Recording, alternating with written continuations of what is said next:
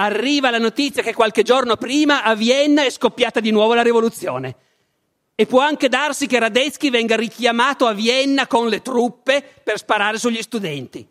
Dunque, apparentemente non potrebbe andare meglio. Cosa si fa? Si sta fermi, naturalmente, cercando di decidere qual è la cosa migliore da fare. Cosa fa Radetzky? Radetzky dice: L'unica cosa che non posso fare è star fermo, mi muovo. Mi è andata male di qua? Torno indietro. Ci sono le città venete insorte. C'è Durando coi pontifici. Andiamo a occuparci un po' di loro.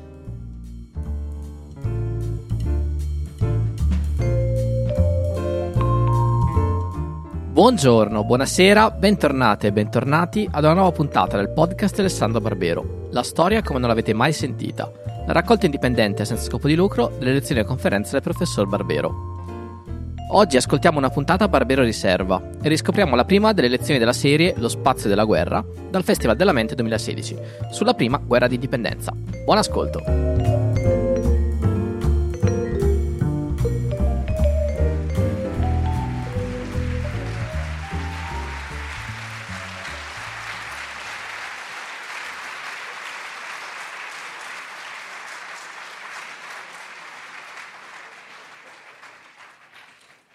Buonasera, eh, siamo di nuovo qui. Eh, quest'anno raccontiamo le tre guerre di indipendenza. Ero incerto se dirvi subito che la prima è la più lunga di tutte.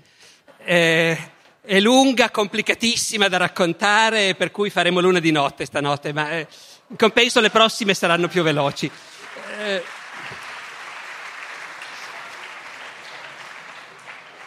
Eh, perché raccontiamo le tre guerre di indipendenza?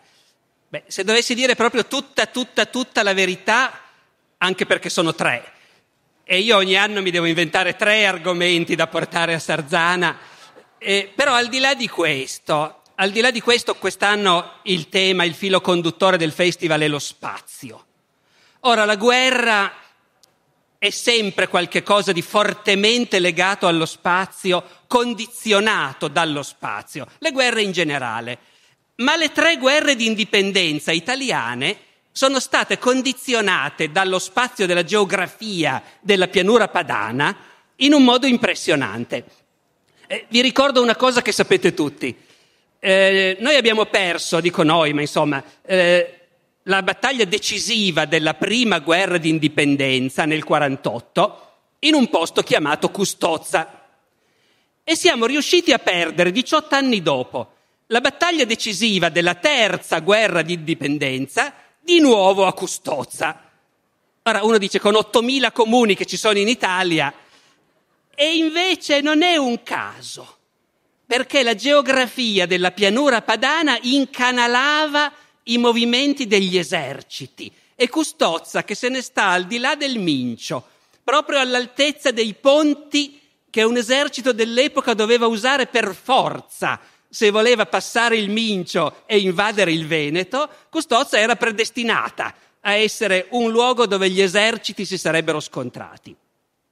Il condizionamento geografico dunque dipende da come è fatta la pianura padana, che se ci pensate è spaccata in due dal Po, va bene. Il Po all'epoca, anche adesso, non è facile da passare per un esercito in guerra. All'epoca era molto difficile da passare. O si stava su o si stava giù di solito. Le tre guerre di indipendenza, qual è il tema? Un esercito che viene da Occidente e che vuole invadere il Lombardo-Veneto. I piemontesi nel 48, i piemontesi e i francesi che per fortuna sono venuti a dare una mano se no non ce la facevano neanche quella volta lì, nel 59.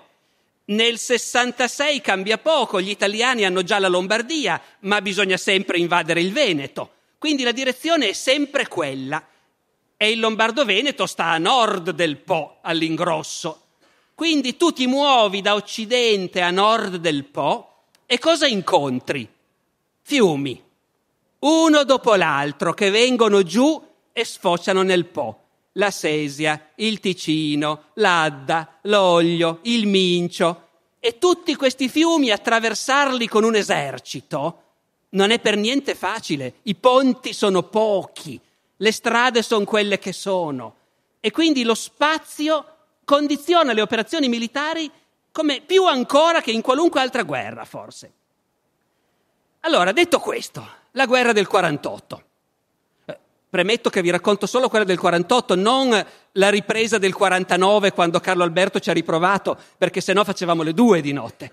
Quindi noi ci, ci, accontentere, ci accontenteremo della sconfitta nella prima, che è già molto istruttiva, come vedrete. La guerra del 48, che scoppia in quell'anno che ai contemporanei sembrò un anno pazzesco, non avevano mai visto un anno del genere, l'anno in cui il mondo va a gambe all'aria. Tanto che poi generazioni e generazioni continuano a dire è successo un 48, hanno fatto un 48, perché nel 48 veramente sembrava che andasse il mondo sottosopra. Tutta l'Europa è attraversata dalla rivoluzione. Tutti i popoli contestano i loro governi chiedendo più libertà e l'Italia, che è parte dell'Europa, c'è in pieno in questo movimento, anzi è all'avanguardia. In Sicilia la rivoluzione del 48 comincia già a gennaio e già il 29 gennaio il re di Napoli, Ferdinando II, concede la Costituzione. Oh, notate, la Costituzione è quello che tutti questi popoli in tumulto chiedono. Uno dice la Costituzione, ma quale Costituzione? Come sappiamo ce ne possono essere tante, si possono cambiare, eh, ma lì il problema non è quello. Il problema è che prima Costituzioni non ce n'erano proprio. Le monarchie assolute non hanno bisogno di Costituzione, perché il re fa tutto quello che vuole. Ci mancherebbe che ci dovesse essere lì della roba scritta che obbliga il re a fare certe cose e non farne certe altre. Quindi, sì, non è che non gli importasse cosa mettere nella Costituzione ma la cosa decisiva era innanzitutto avercene una. Il re che concede una Costituzione dice io non sono più un sovrano assoluto. Regno per volontà di Dio, per grazia di Dio, ma anche per volontà della nazione. Dunque, gennaio, Sicilia. A febbraio la rivoluzione investe il paese che in Europa è specializzato in rivoluzioni, la Francia. E i francesi naturalmente fanno le cose molto sul serio. Loro non si accontentano della Costituzione, buttano giù la monarchia di Luigi Filippo e fanno la Repubblica. A quel punto anche l'altro re italiano, in Italia ci sono il Papa, gli austriaci nel Lombardo-Veneto, vari principi e duchi, ma due re, i Borboni al sud e i Savoia al nord, al nord-ovest, Piemonte e Liguria. Allora, il primo re Ferdinando di Borbone l'ha già data la Costituzione. Dopo che la rivoluzione scoppia anche a Parigi, Carlo Alberto, re di Sardegna, decide che effettivamente forse il futuro sta da quella parte. Forse conviene accettare questa spinta, questa richiesta dei popoli. Carlo Alberto concede poi alla fine un piccolo ripensamento. Dice però non la chiamiamo Costituzione, la chiamiamo Statuto. Ci avete mai pensato? No, perché uno dice lo statuto del 48, lo statuto albertino, ma non la chiamano Costituzione perché Costituzione è una parola troppo di sinistra. Così la cosa sembra meno dura da ingoiare. E poi, quindi marzo, 4 marzo, e poi succede l'impensabile. La rivoluzione scoppia nel cuore dell'impero austriaco. La rivoluzione scoppia a Vienna. Anche a Vienna il popolo, gli studenti, chiedono che sia cacciato il vecchio principe Metternich, che governa l'impero da 30 anni, e che siano date libere elezioni, un Parlamento, una Costituzione. E l'imperatore cede, promette ai suoi popoli che verrà convocato un Parlamento che rappresenterà tutti i popoli dell'impero austriaco. Istantaneamente la rivoluzione scoppia in tutte le altre province dell'impero. Il 15 marzo scoppia a Budapest, dove si proclama l'indipendenza dell'Ungheria. Il 17 marzo scoppia a Venezia, dove si proclama la Repubblica di San Marco, che non era poi un tale vecchiume all'epoca, erano passati solo 50 anni, c'era chi se la ricordava ancora. Il giorno dopo, 18 marzo, Milano. dove non hanno nessuna cosa specifica da chiedere nel passato, non sono mai stati capitale di niente, però comunque chiedono l'autonomia per il Lombardo-Veneto e chiedono che il governo imperiale ritiri dalla guarnigione di Milano i reggimenti stranieri e lasci soltanto i reggimenti reclutati in Italia. Il comandante militare austriaco del Lombardo-Veneto, Radetzky, rifiuta e a Milano scoppia la rivoluzione. Il 19 marzo Radetzky fa rapporto a Vienna. La città di Milano è sconvolta dalle fondamenta ed è difficile farsene un'idea. Il carattere di questo popolo mi sembra cambiato come per un colpo di bacchetta magica. Il fanatismo ha pervaso ogni età, ogni ceto, ogni sesso. Sono le cinque giornate di Milano, evidentemente.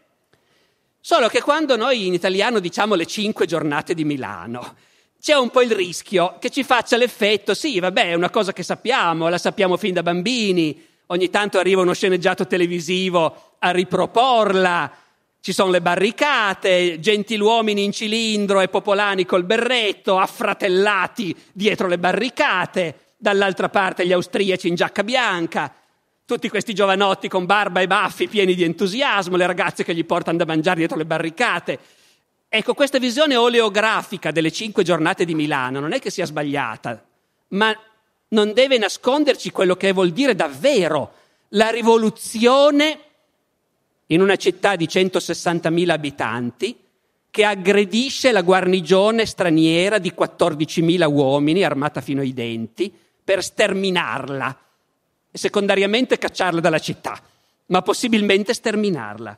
Le cinque giornate di Milano non vuol dire solo le barricate, vuol dire il giovanotto barbuto che sbuca all'improvviso da un portone con un coltellaccio e sgozza il soldato austriaco che è rimasto isolato dai suoi. Vuol dire i soldati che irrompono nelle case da cui si spara e ammazzano a baionettate tutti quelli che trovano dentro. Vuol dire le migliaia di morti per la strada.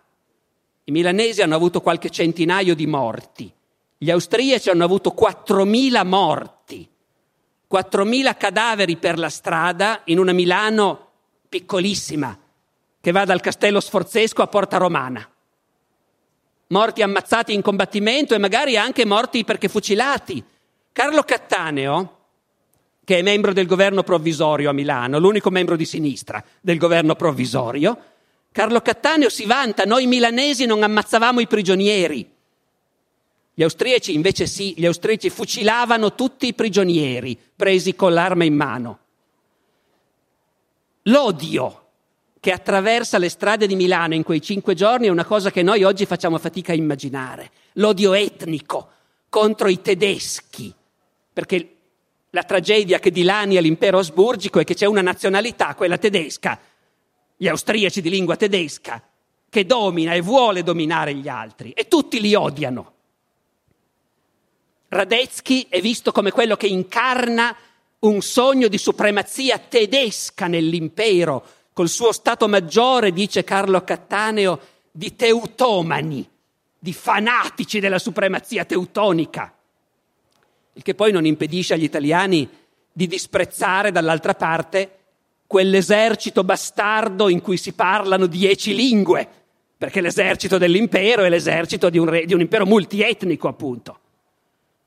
La propaganda da una parte e dall'altra è sfrenata, si raccontano atrocità spaventose. Gli austriaci, si dice, infilzano i bambini sulle baionette, sventrano le donne incinte, bruciano viva la gente.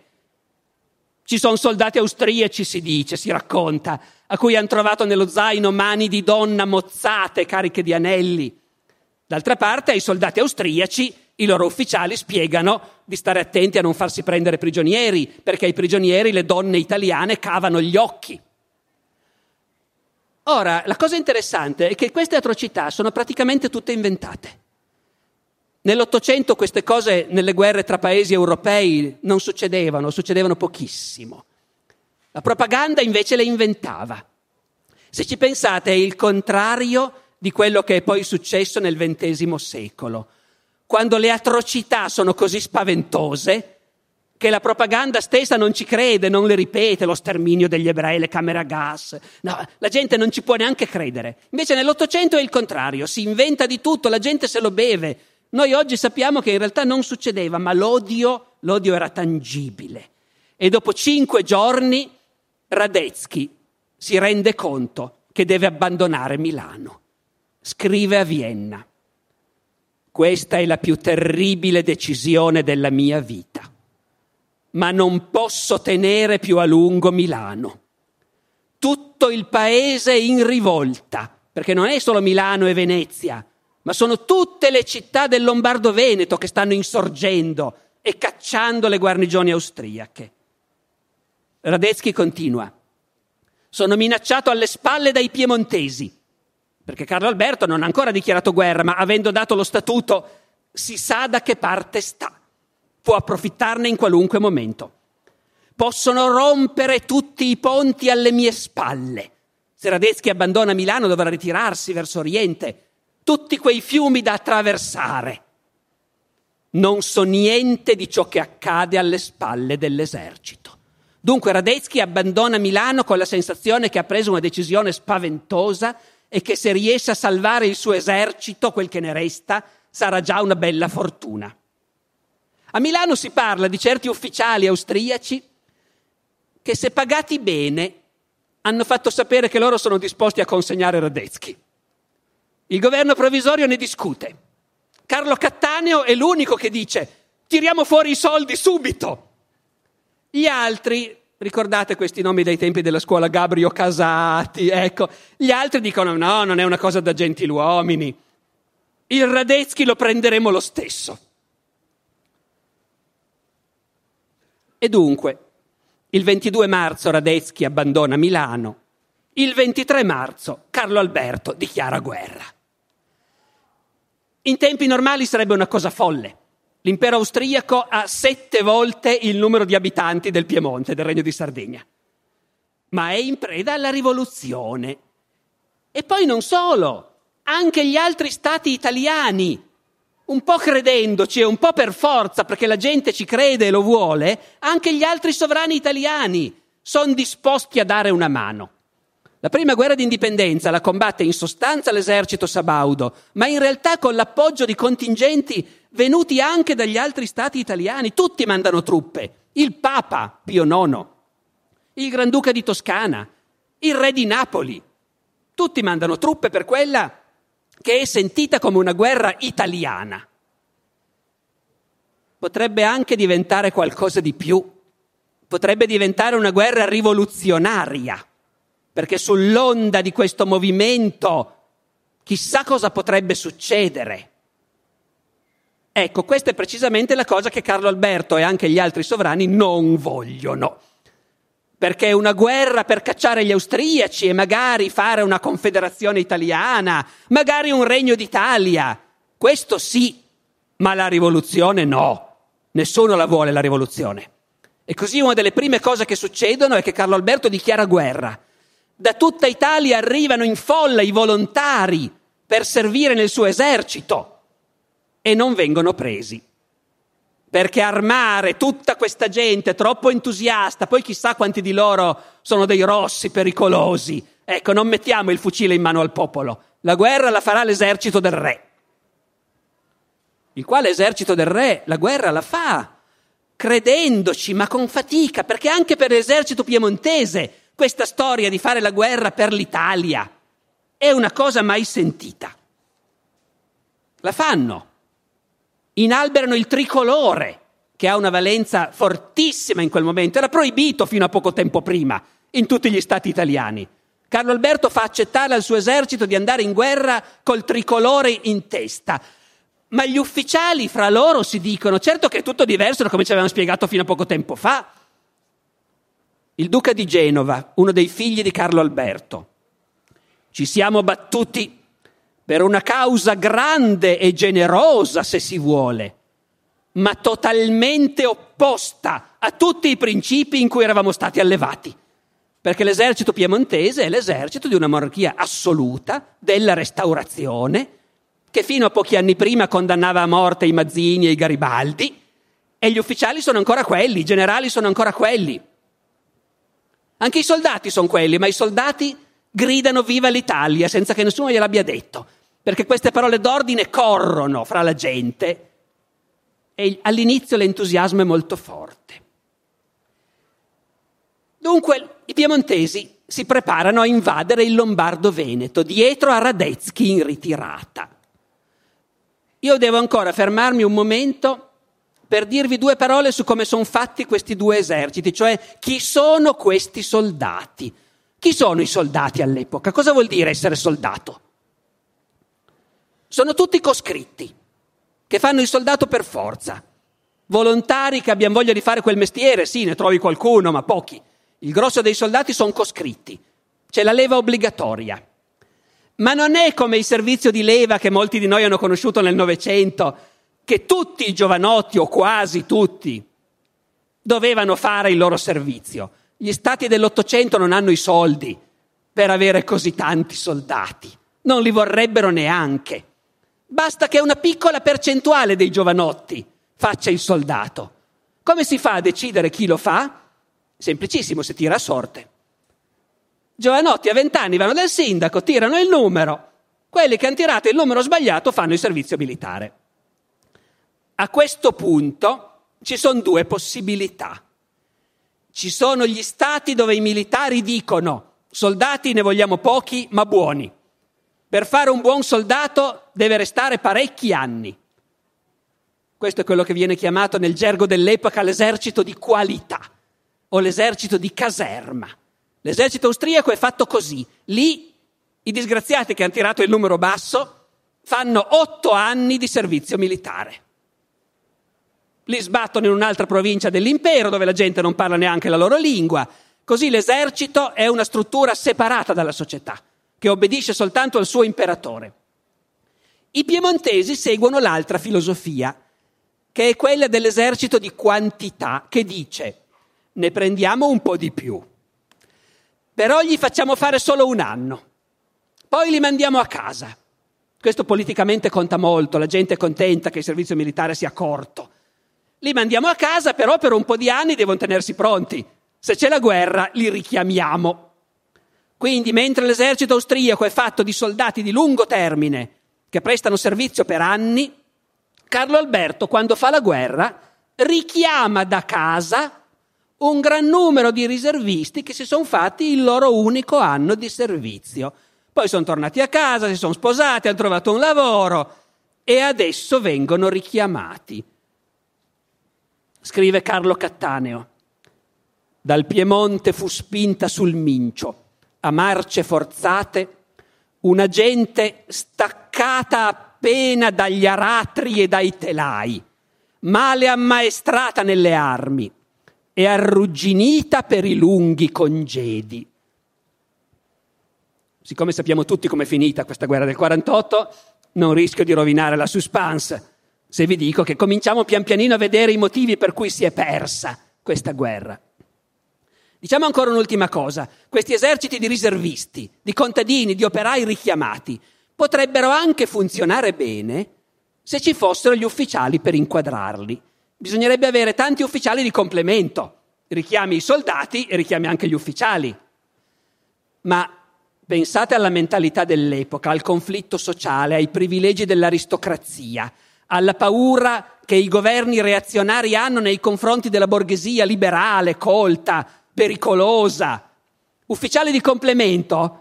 Chi sarebbero? Eh, medici, avvocati, maestri di scuola. Quella gente lì nell'esercito piemontese non la vogliono.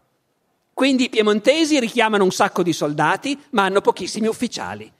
Grossi battaglioni con tanti uomini che non sanno bene cosa devono fare e hanno pochi ufficiali che gli spiegano cosa devono fare. Finalmente, chi comanda questi due eserciti? Li abbiamo già nominati. Da una parte c'è Carlo Alberto, a 50 anni. Carlo Alberto è uno di quei nobili piemontesi di quella generazione che è cresciuta sotto Napoleone, quando il Piemonte era annesso alla Francia. E quella generazione, la stessa di Cavour, che è cresciuta parlando francese più che italiano. Carlo Alberto è cresciuto a Parigi, sotto Napoleone. Ha fatto in tempo a essere nominato tenente nell'esercito di Napoleone, ma proprio all'ultimo momento, la guerra non l'ha mai fatta. L'ha poi fatta qualche anno dopo, ha partecipato a una guerra in Spagna, dalla parte di quelli che reprimevano la rivoluzione, naturalmente. Quindi un po' di esperienza da ufficiale l'ha fatta, ma un esercito non l'ha mai comandato. Non ha nessuna idea di cosa si deve fare e lo vedremo. Dall'altra parte, invece, per disgrazia di Carlo Alberto, c'è uno che la guerra la sa fare. Il feldmaresciallo Conte Radetzky, ovvero Johann Josef Wenzel Graf Radetzky von Radetz il quale ha 82 anni, in un mondo in cui a 50 anni si è vecchi, e però non si è dimenticato tutto. Avere 82 anni nel 48 vuol dire che Radetzky era già generale al tempo di Napoleone, ha combattuto ad Austerlitz, a Wagram, comandando delle divisioni. A 82 anni è un po' rallentato, però qualcosa si ricorda ancora. E dunque il 23 marzo scoppia la guerra. Radetzky è appena uscito da Milano col suo esercito, fiaccato da cinque giorni di macello nelle strade. Cosa vuole fare? Ecco, quando uno racconta una guerra, la cosa più importante secondo me è fare in modo che chi ti ascolta abbia sempre presente che lì c'è della gente che, de- che vuole fare qualcosa. Oppure come Carlo Alberto che non sa cosa fare, però quella allora è la tragedia. Il buon generale vuole sempre fare qualcosa e ci prova sapendo che riuscirci sarà difficilissimo. Non fosse altro perché hai di fronte qualcuno il cui unico scopo nella vita è di impedirti di fare quello che tu vorresti fare. Se lo sai però cosa vuoi fare è già una cosa utile. Radetzky se ne va da Milano. In che direzione? Qui mi appello di nuovo ai vostri ricordi di scuola. Mai sentito parlare del quadrilatero? Ecco, cos'è il quadrilatero? Due grandi città fortificate, Verona e Mantova, altre due fortezze, Peschiera e Legnago, quindi una zona sicura. Il lago di Garda che la protegge a nord, di lì non si passa. Il Po che la protegge a sud, di lì non si passa. La valle dell'Adige per andare in Austria, per avere comunicazioni, ricevere rifornimenti, rinforzi, una posizione strategica perfetta. Radetzky si dirige in quella direzione senza sapere cosa troverà, perché le città lombarde e venete stanno tutte insorgendo, senza sapere a ogni momento se nel prossimo villaggio i contadini non gli spareranno addosso, con i suoi soldati che disertano, specialmente i reggimenti italiani, disertano in massa, col terrore che i piemontesi attraversino il Ticino e gli arrivino addosso con un esercito che in quel momento sarebbe grande il triplo del suo. Carlo Alberto dichiara guerra e non si muove. È questione di ore, di giorni al massimo. Già tre giorni dopo a Milano fremono. Carlo Alberto ha mandato a Milano il generale Passalacqua e il 25 marzo il generale Passalacqua scrive da Milano a Torino al ministro della guerra. Creda, eccellenza, che se vogliamo riuscire a qualcosa di onorevole, bisogna assolutamente che la nostra armata cerchi il nemico.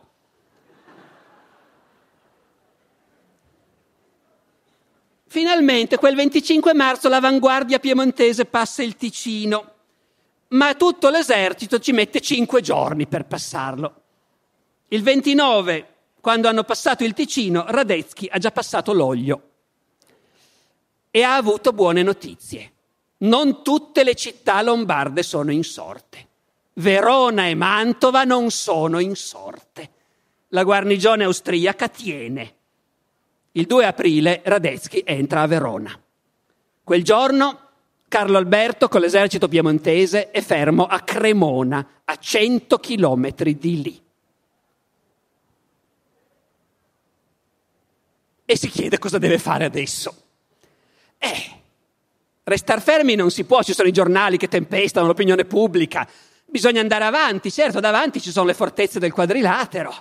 con l'esercito austriaco dentro, però noi siamo più forti. Poi arrivano i napoletani, arrivano i toscani, arriveranno perfino quelli del Papa, sembra. E dunque andiamo un po' avanti, piano.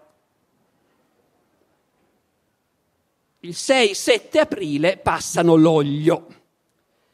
Passato l'olio però rallentano ancora, perché adesso sono in paese nemico. E, e fare la guerra in paese nemico è difficilissimo, in un paese straniero che non conosci.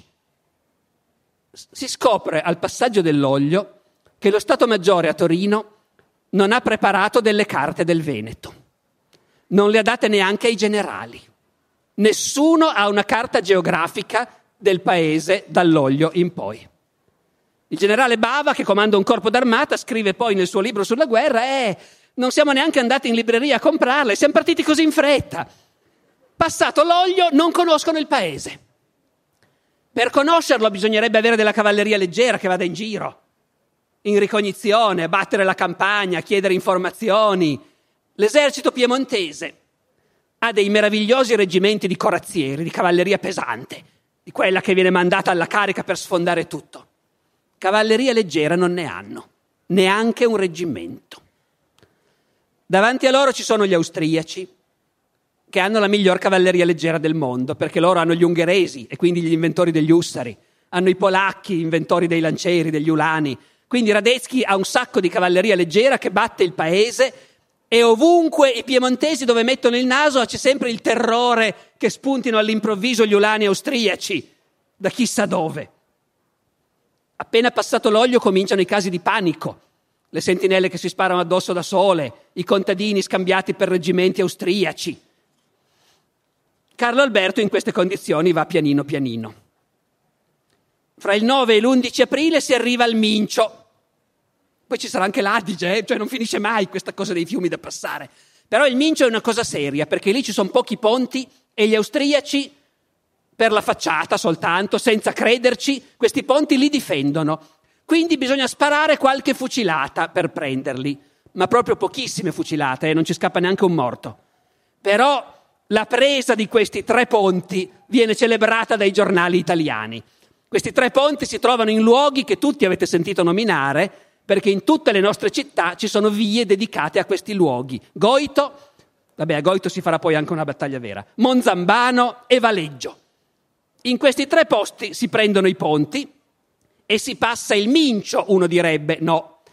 Abbiamo preso i ponti, però andare dall'altra parte non sappiamo cosa troviamo. Restiamo di qua.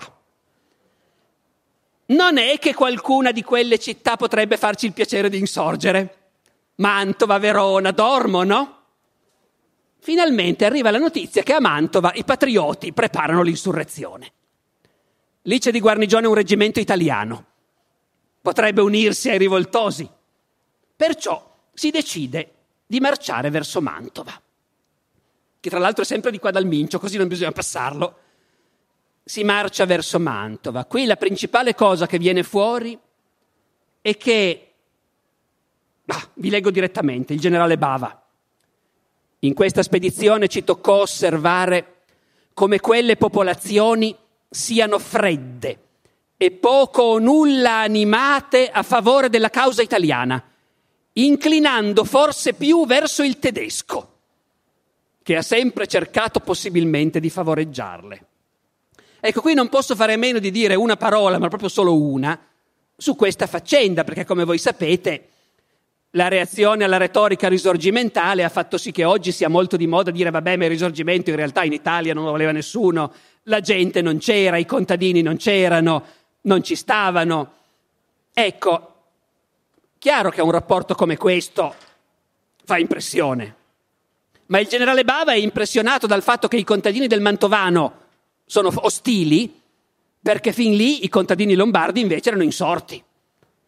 Dunque, ancora una volta, il problema è che il paese è l'Italia e non è mai un paese unito dove tutti la pensano allo stesso modo. Ma la cosa interessante è che già all'epoca, ecco io dicevo prima, di recente si mette in discussione la partecipazione popolare italiana al risorgimento, non è mica vero. Già all'epoca si metteva in dubbio. Chi? I giornali tedeschi, i giornali austriaci.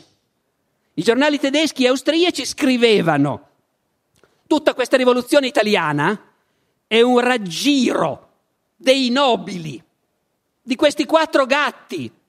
Questo è un passo talmente pazzesco, credo dalla Frankfurter Zeitung, che ve lo leggo, due righe.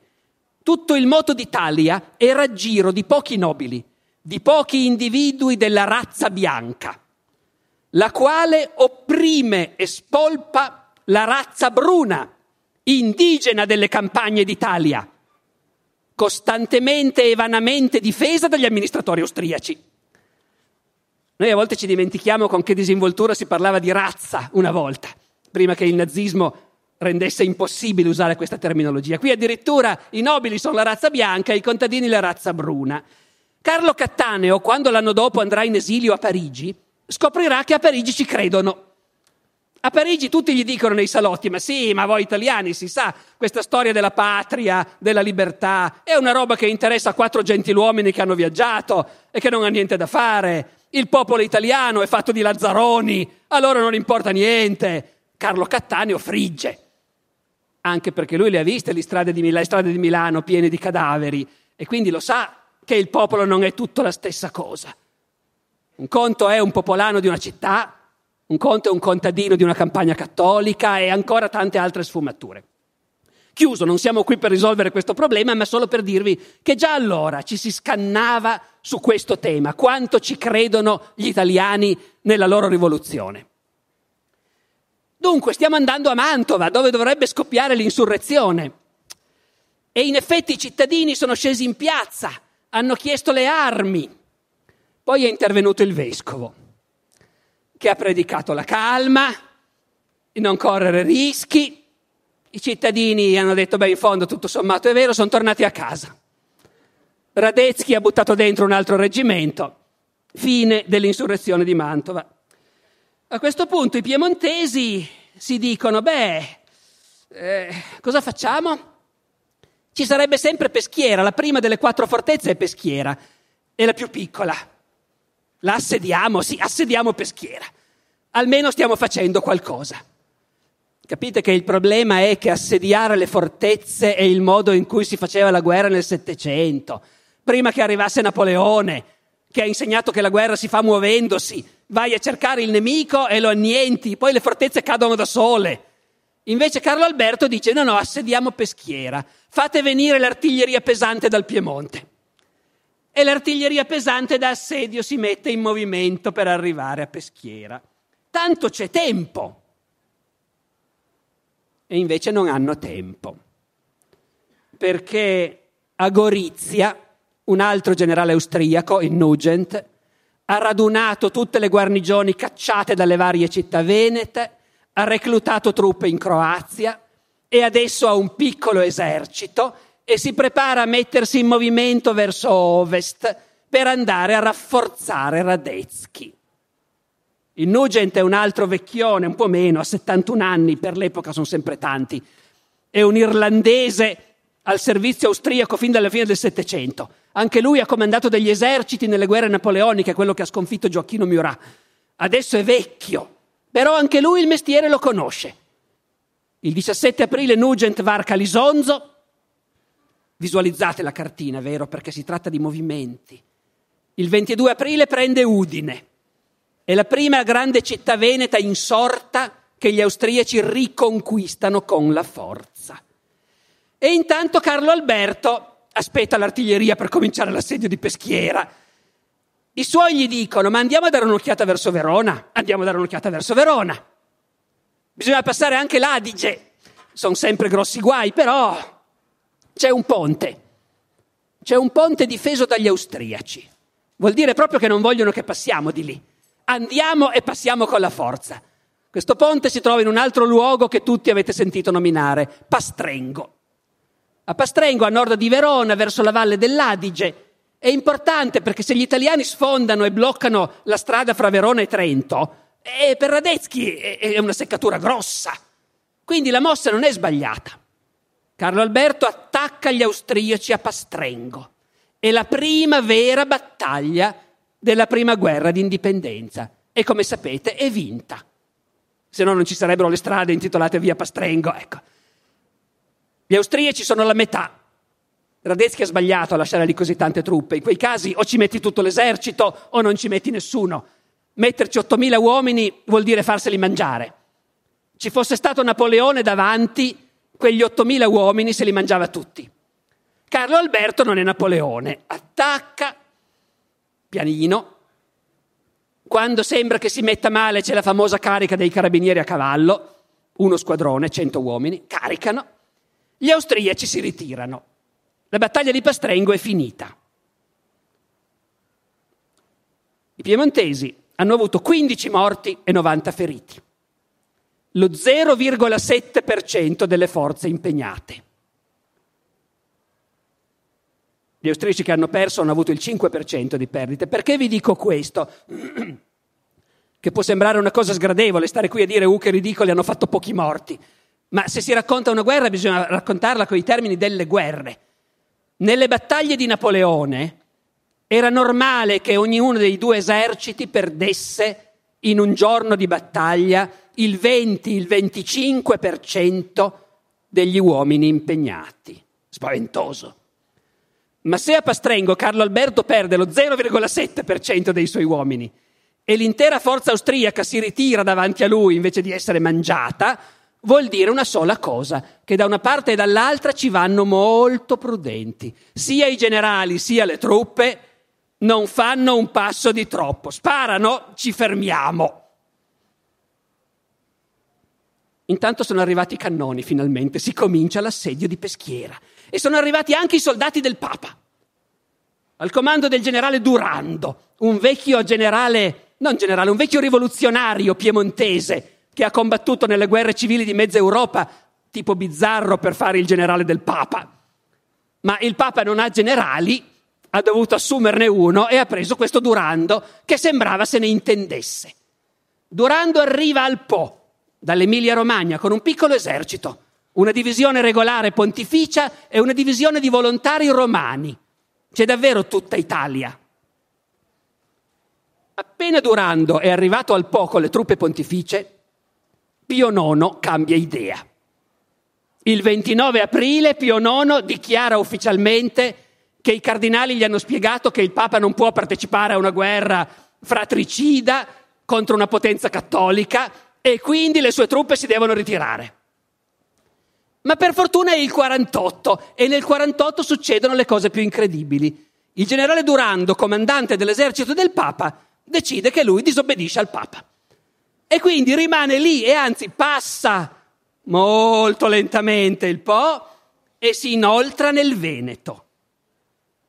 Potrebbe andare a sbarrare la strada a Nugent che viene giù da Udine. È arrivato a Feltre, Belluno, sta scendendo sempre più giù, scende verso Treviso, Durando sale con l'esercito pontificio, dipende da chi è più bravo dei due. Gli sbarra la strada, oppure l'altro è più bravo e riesce a superarlo. Nugent, 71 anni, che però ha comandato degli eserciti al tempo di Napoleone, Durando, che è molto più giovane, rivoluzionario, ne ha fatti di tutti i colori, ma un esercito non l'ha mai comandato. Non c'è niente da fare. Nugent passa. Durando non lo trova. Nugent passa oltre. Il 25 maggio Radetzky a Verona riceve i rinforzi. I piemontesi sono sempre fermi ad assediare Peschiera. Radetzky non è Napoleone, ma sa fare la guerra. Appena ricevuti i rinforzi, attacca. Il 27 maggio esce da Verona la sera. Ora di nuovo, lo so che era più facile se vi portavo una cartina, ma tanto quelli in fondo non la vedevano lo stesso. Pensate a come è fatta la pianura padana. I piemontesi hanno la sinistra a Pastrengo, sull'Adige, la destra davanti a Mantova. È un fronte di 70 chilometri. È un'epoca in cui non c'è né la radio né il telefono, non c'è niente, eh? Gli ordini li mandi con uno a cavallo un esercito schierato su un fronte di 70 chilometri è troppo disperso. Radetzky decide di attaccare all'estremità, verso Mantova. Attacca. Davanti a Mantova c'è una divisione toscana, con due battaglioni napoletani. C'è il famoso battaglione degli studenti universitari di Pisa. Sono tutti schierati fra due paesini che anche questi li avete sempre sentiti nominare, Curtatone e Montanara. Ora, la storia di Curtatone e Montanara si può raccontare in molti modi. Si può raccontare l'eroica resistenza dei toscani che resistono un giorno intero, fermando l'avanzata di Radetzky che altrimenti da sud avrebbe preso alle spalle i piemontesi. Si può anche raccontare dicendo che già il giorno prima il generale Bava, piemontese, aveva avvertito il comandante toscano che Radetzky stava arrivando, dicendogli fate qualcosa. E secondo il generale Bava, il generale toscano Deloget non aveva fatto niente. Si può anche raccontare la versione del generale toscano Deloget, il quale dice: I piemontesi mi hanno detto che arrivavano gli austriaci, aspettavo che venissero a aiutarmi. Non si sono mossi i piemontesi. Morale, eroico combattimento degli studenti pisani, ma la divisione toscana viene sbaragliata. Scappa fino a Brescia e non ne esce più. Radetzky ha passato il fondo dello schieramento italiano e può prendere sul fianco i piemontesi. Carlo Alberto raduna quello che riesce a radunare, una parte dell'esercito perché è troppo sparpagliato, viene giù incontro a Radetzky, era meglio magari se si fermava, trovava una linea di... ma non importa, viene giù lo stesso. E lì, lì si vede che dopo tutto neanche Radetzky è Napoleone. C'è un combattimento confuso, nessuno capisce molto, nessuno ha il coraggio di andare troppo dentro. È la battaglia di Goito, quella vera, prima avevano solo preso il ponte. Questa è la battaglia di Goito commemorata nei nomi delle nostre vie. Radetzky, dopo un pomeriggio di combattimenti incerti, decide che non si passa. Non ce l'ha fatta, gli è andata male, torna indietro. Qui si vede bene che anche lui partecipa ormai di questa mentalità per cui non si va troppo a fondo. Perché Radetzky alla battaglia di Goito Ah, quanti morti ha avuto ve lo dico dopo. I piemontesi hanno avuto 45 morti e 260 feriti, l'1% delle perdite.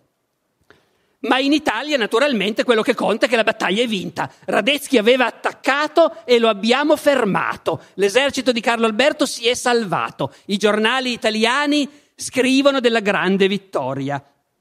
Carlo Cattaneo a Milano legge i giornali ed è disgustato. Lui ormai è uscito dal governo provvisorio da sinistra, e segue la propaganda governativa italiana con orrore. Carlo Cattaneo, dopo la battaglia di Goito.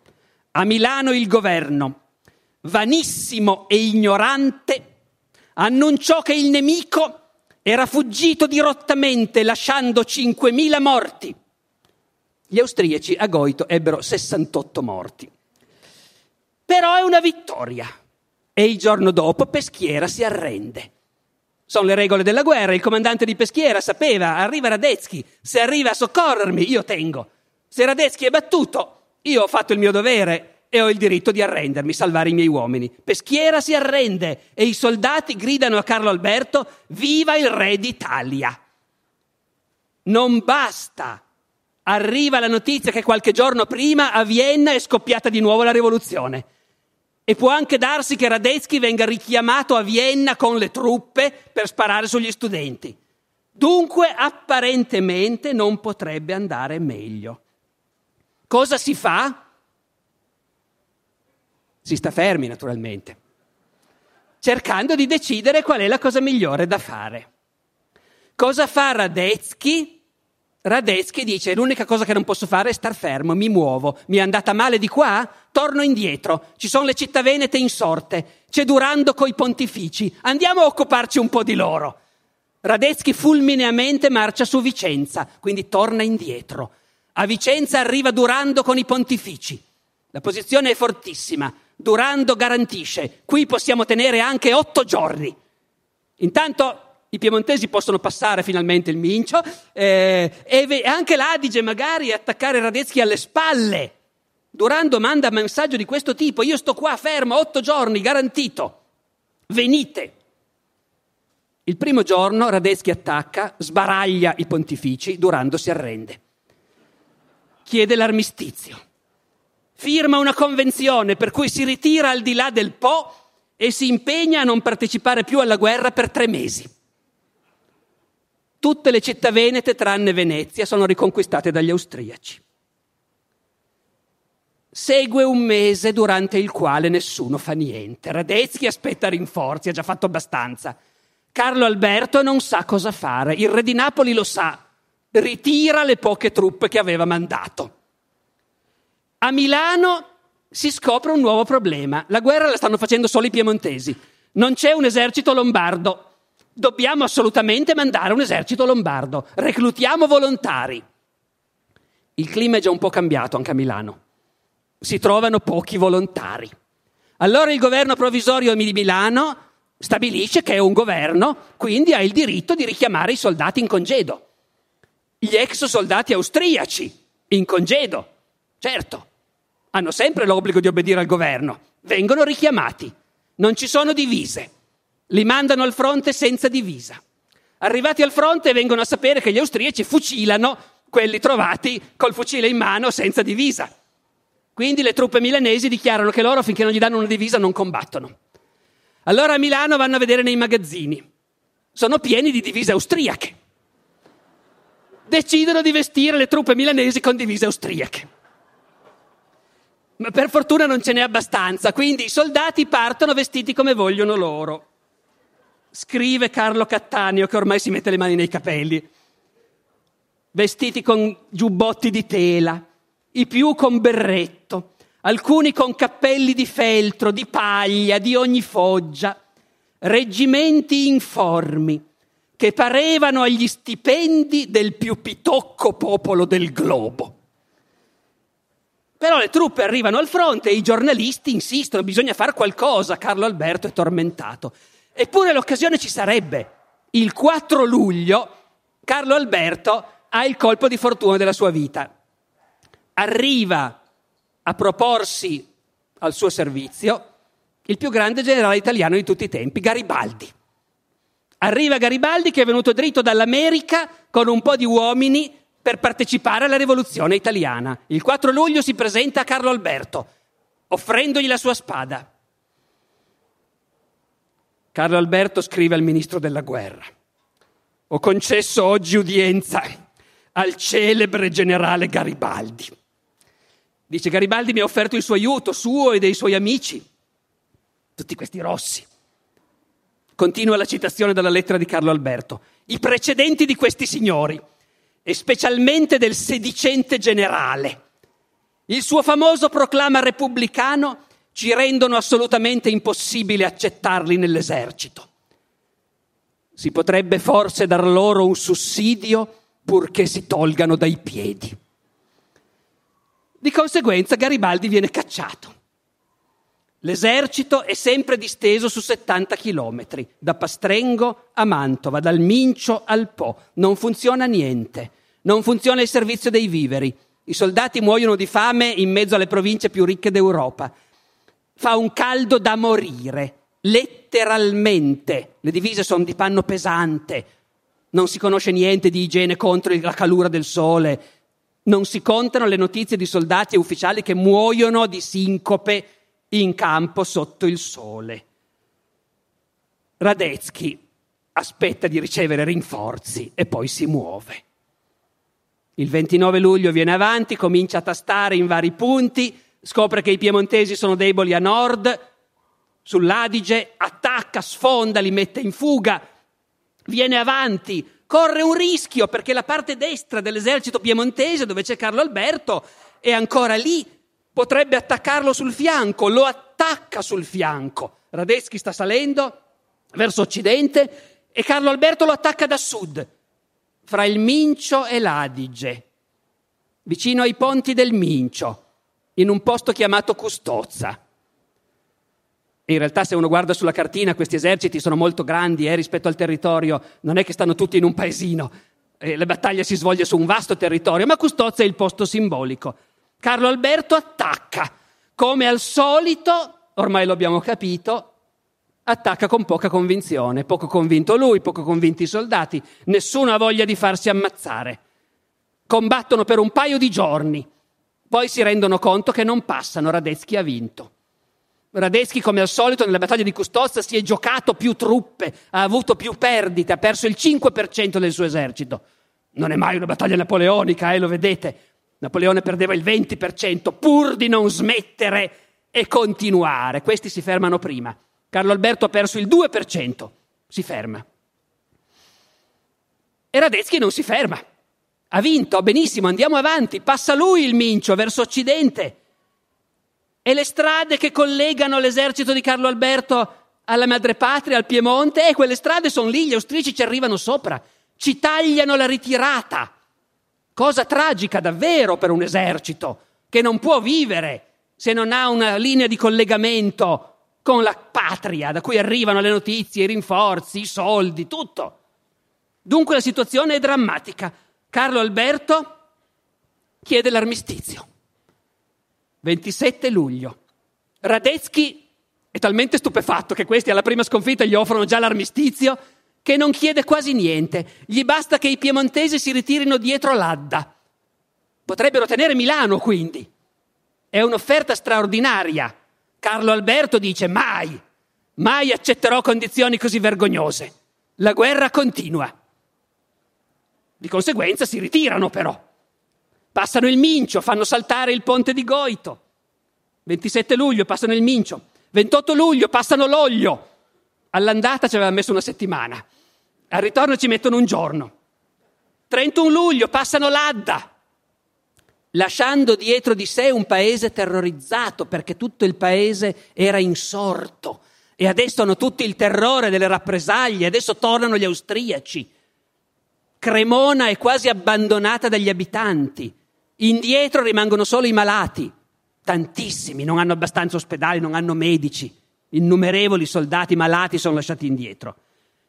Si spera di resistere sull'Adda, ma gli austriaci sono più bravi. Il primo agosto passano anche l'Adda. A questo punto Carlo Alberto, tanto per cambiare, deve decidere cosa fare. Torno in Piemonte e non se ne parla più? Non sia mai, difenderò Milano. Carlo Alberto decide di marciare su Milano e difenderla. E qui si è discusso moltissimo, perché ovviamente le fonti, diciamo così, monarchiche dicono l'atto eroico del re che decide di sacrificarsi col suo esercito per salvare Milano. Poi ci sono quelli che dicono sì, aveva una gran paura che scoppiasse la rivoluzione a Milano, alla notizia che il re aveva perso la guerra. Aveva una gran paura che proclamassero la Repubblica a Milano perciò preferisce andarci lui con l'esercito. Fatto sta che ci va. E questa estate caldissima, pazzesca. La sera del 2 agosto c'è un uragano con grandine così grossa che ammazza uomini e cavalli. I soldati si ritirano da giorni, senza niente da mangiare, in condizioni disastrose. Il 3 agosto arrivano a Milano e trovano una popolazione ostile, perché a Milano ormai si sono detti il re ci sta per mollare. Il clima non è più quello. E comunque i piemontesi si trincerano in quella che oggi è parte di Milano e allora era una remota periferia di Cascinali. Per il piacere dei milanesi lo dico, la linea di difesa va da Chiesa Rossa al Vigentino, al Corvetto, fino a Calvairate. Ci si schiera lì il 3 agosto, sperando di difendere Milano. Il giorno dopo Radetzky non perde tempo, il 4 agosto Radetzky attacca. Dopo un giorno di combattimenti, Carlo Alberto si arrende. Dichiara che non ha viveri, non ha munizioni, i milanesi poi sosterranno non è vero, la città era piena di viveri, era piena di munizioni, piena di gente pronta a combattere. Carlo Alberto preferisce arrendersi, chiede l'armistizio. A questo punto però Milano la deve cedere.